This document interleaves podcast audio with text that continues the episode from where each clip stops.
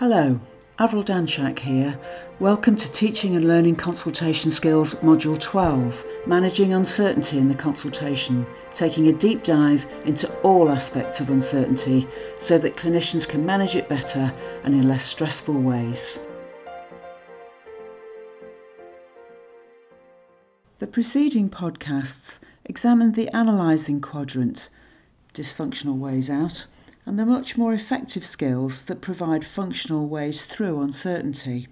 So, how does the clinical setting affect the analysing quadrant? And what are the best ways to teach about uncertainty when an individual clinician and patient are working towards a diagnosis? All clinical decision making, including diagnostic thinking, is strongly influenced by context.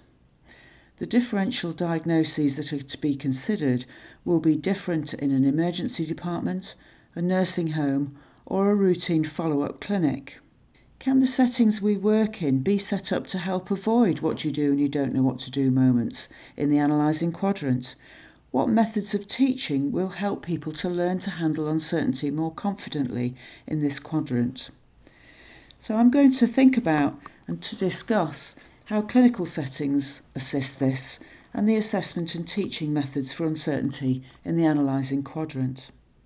So, can clinical settings help in the management of uncertainty in the analysing quadrant? Developing a diagnosis is often an iterative process, with test results casting light on what may need to be done next. Things kind of go round and round in a spiral, getting closer to the accurate diagnosis. How does the clinical setting help or hinder this? Diagnoses are more likely to be accurate if the setting permits and actually encourages personal follow up and supports overall continuity of care, including the assessment of test results or clinic letters that may elucidate the problem. Continuity of care is very popular with patients and helps to build effective clinician patient relationships, but it's much more than that.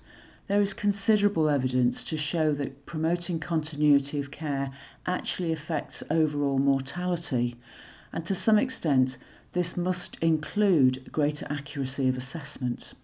The availability of appropriate investigations, especially in generalist settings, can assist the management of uncertainty only if learners and juniors are coached in the appropriate use of diagnostic networks which is covered in more detail in the networking quadrant.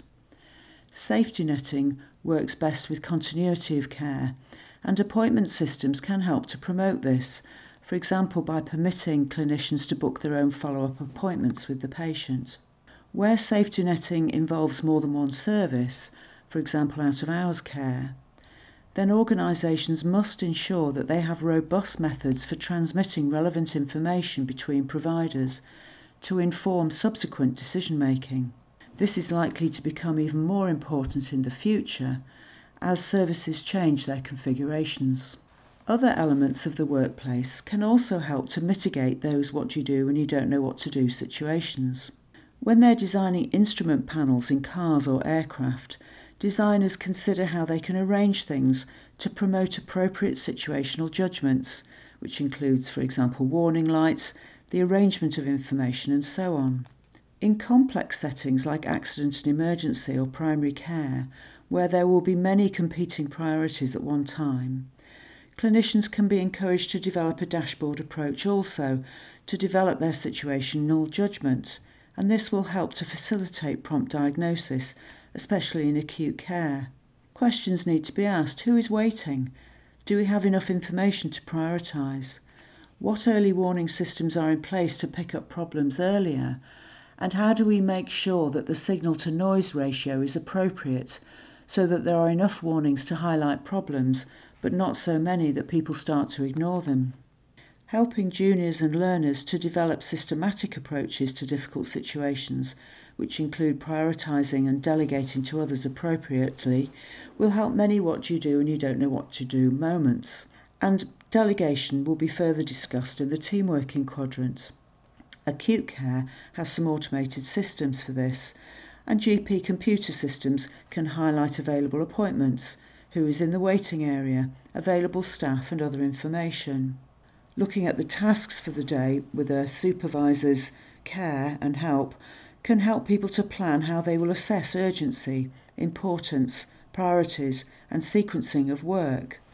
Suffice to say that organised settings with appropriate time allocations are more likely to yield accurate diagnoses. The task of sort of sweeping the environment for impending problems may need to be shared or delegated, of course. Modern medical practice is very complex. There are many algorithms, guidelines, and protocols that can help in the analysing quadrant, the Wells score for a DVT being one such example. Such guidance should be freely available in clinical settings, whether via the internet, mobile phone applications, or information held in departments. Induction and training should address the availability and appropriate use of such aids, and senior clinicians can model using them for reference. So, what about teaching methods for uncertainty in the analysing quadrant? Many issues in the analysing quadrant will come to light when the adverse effects of dysfunctional ways out become apparent, and these include delays in diagnosis, new information being ignored, or failure to appreciate complex or multiple diagnoses. Perhaps also a failure to appreciate unexpected diagnoses. Trainers and supervisors need to identify the ways out and clarify what makes them dysfunctional. Otherwise, learners who find them easier may continue to use dysfunctional ways out rather than working to achieve proper functional ways through uncertainty. Developing cognitive forcing functions in systems helps to avoid this. One example could include always checking all bones for fractures after major trauma, even when the first fracture, or two or three, have been identified. And this forcing strategy will help to avoid error. Using computer systems to prevent prescriptions of drugs that interact or that the patient is allergic to is another example of a cognitive forcing function that nudges clinicians to stop and think so that they can do the right thing. Some difficulties in the analysing quadrant arise when the clinician is inexperienced or when the situation is complicated or untypical. Supervision must be reliably available and skilled. All clinicians, especially those in training, need opportunities to discuss diagnosis with more experienced colleagues and to share their diagnostic difficulties. This is also true of experienced clinicians because they're likely to be responsible for more difficult diagnostic challenges. Multidisciplinary team meetings and regular opportunities to discuss diagnoses are the key to effectiveness and continuing learning in this quadrant. Which raises the question are experts uncertain less often than novices? Actually, all clinicians of all levels of experience recognise the what do you do and you don't know what to do moment. Although expert practitioners may have different thresholds for their sense of difficulty. What makes for expertise here is the ability to step aside from fixed modes of thinking and examine alternatives, to change tack if the information does not support the proposed diagnosis, to recognise if a diagnosis doesn't fit. Less expert thinkers can find it hard to change direction it requires effort and may involve exchanging a comfortable, although wrong, place for an exposed and uncomfortable uncertainty. Clinicians need to provide psychological, cognitive, and practical support to each other in these uncertain situations. A change of tack may be resisted for other reasons too. Perhaps a more senior colleague has made a particular diagnosis which becomes accepted without review. Or perhaps the clinician doesn't know how to generate some new ideas, or fears picking a diagnosis that they will not know how to handle. This latter issue can be particularly true when the issues at stake are mental health problems or social problems, which many clinicians feel disempowered to handle, and they need to learn skills to deal with these kinds of problems in their setting. Of course, there may be time pressure to act, and alternative diagnoses may be more expensive to the health system because the costs of investigations are considerable and clinicians do have a responsibility to manage resources wisely. Changing tack and thinking again may mean that some possible tests carry hazards to patients. All diagnostic tests have a cost to patients' well-being and time, and some of course are potentially lethal. People do sometimes die from angiography, for example. Educators need to discuss all these issues with their learners in the context of accurate diagnosis, and senior staff need to model being open to feedback and being challenged to explain their own thought processes. Diagnostic methods can and should be formally taught and assessed. Trainers and supervisors can encourage clinical ownership of an individual patient's care by encouraging continuity, feedback, and follow up. This will help to speed up learning as people get direct experience of the things they did well and things that did not go so well. Using random case analysis and problem case analysis can highlight diagnostic reasoning skills and allow review of the history, the test results, and referral outcomes. This is achieved when learners are asked to articulate and explain their thinking methods, in other words, their clinical reasoning, to articulate how they came to their judgments, and to receive feedback from seniors about their diagnostic processes. Reflection on action afterwards in case based discussions case reviews and learning logs in e-portfolios can focus on whether or not the clinical reasoning and diagnostic outcomes were appropriate. When clinical information does not support the proposed diagnosis of a junior or trainee, they will benefit from challenges to their thinking, provided that they also have adequate support to think through the alternatives.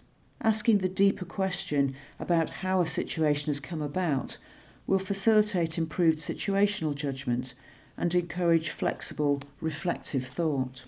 Medical educators need to be familiar with the concepts and thinking strategies outlined in the analysing quadrant. Metacognition, the process by which one steps back from the immediate anchoring situation to reflect on the thinking process, should include a number of steps.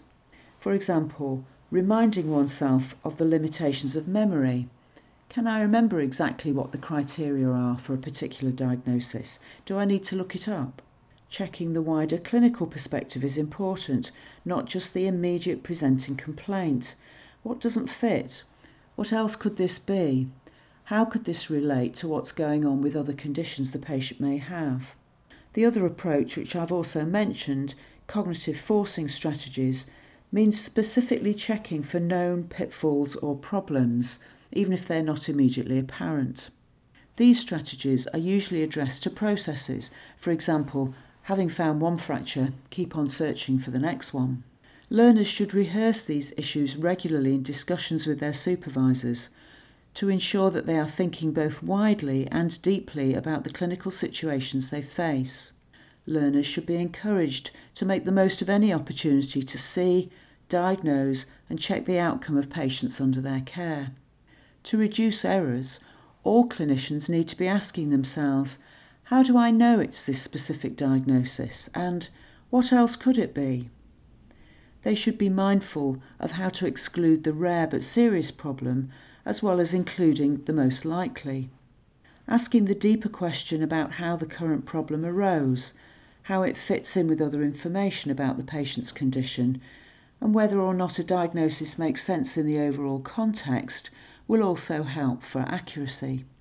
In group teaching in study release settings, educators can explore what you do when you don't know what to do, creating opportunities to work through diagnostic pathways in a variety of clinical contexts will help learners relate them to theories of diagnostic thinking. Understanding biases and metacognition will be more readily achieved with regular case review and analysis helping learners to think through carefully how and whether red flag signs can contribute to ruling in or ruling out can help more flexible thinking to develop.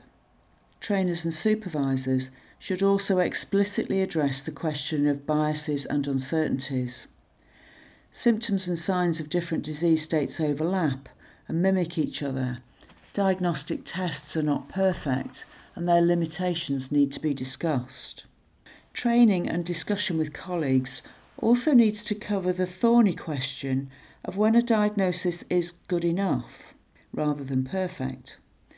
Thinking about the worst case scenario is important, and can help direct progress down diagnostic algorithms. However, many important diagnoses will be excluded simply by a test of time or by a test of treatment. It isn't necessary to do immediate MRI scans on every swelling or carry out tests for temporal arteritis for every patient with a headache. The anxiety, which is understandable in inexperienced clinicians, that they may miss something or that something bad will happen if they don't act, needs to be explicitly explored, and they need to relate this to the realism of clinical practice. Teaching and modelling effective safety netting strategies can ensure that if things do not go to plan, there is a robust arrangement in place for an iterative approach to diagnosis.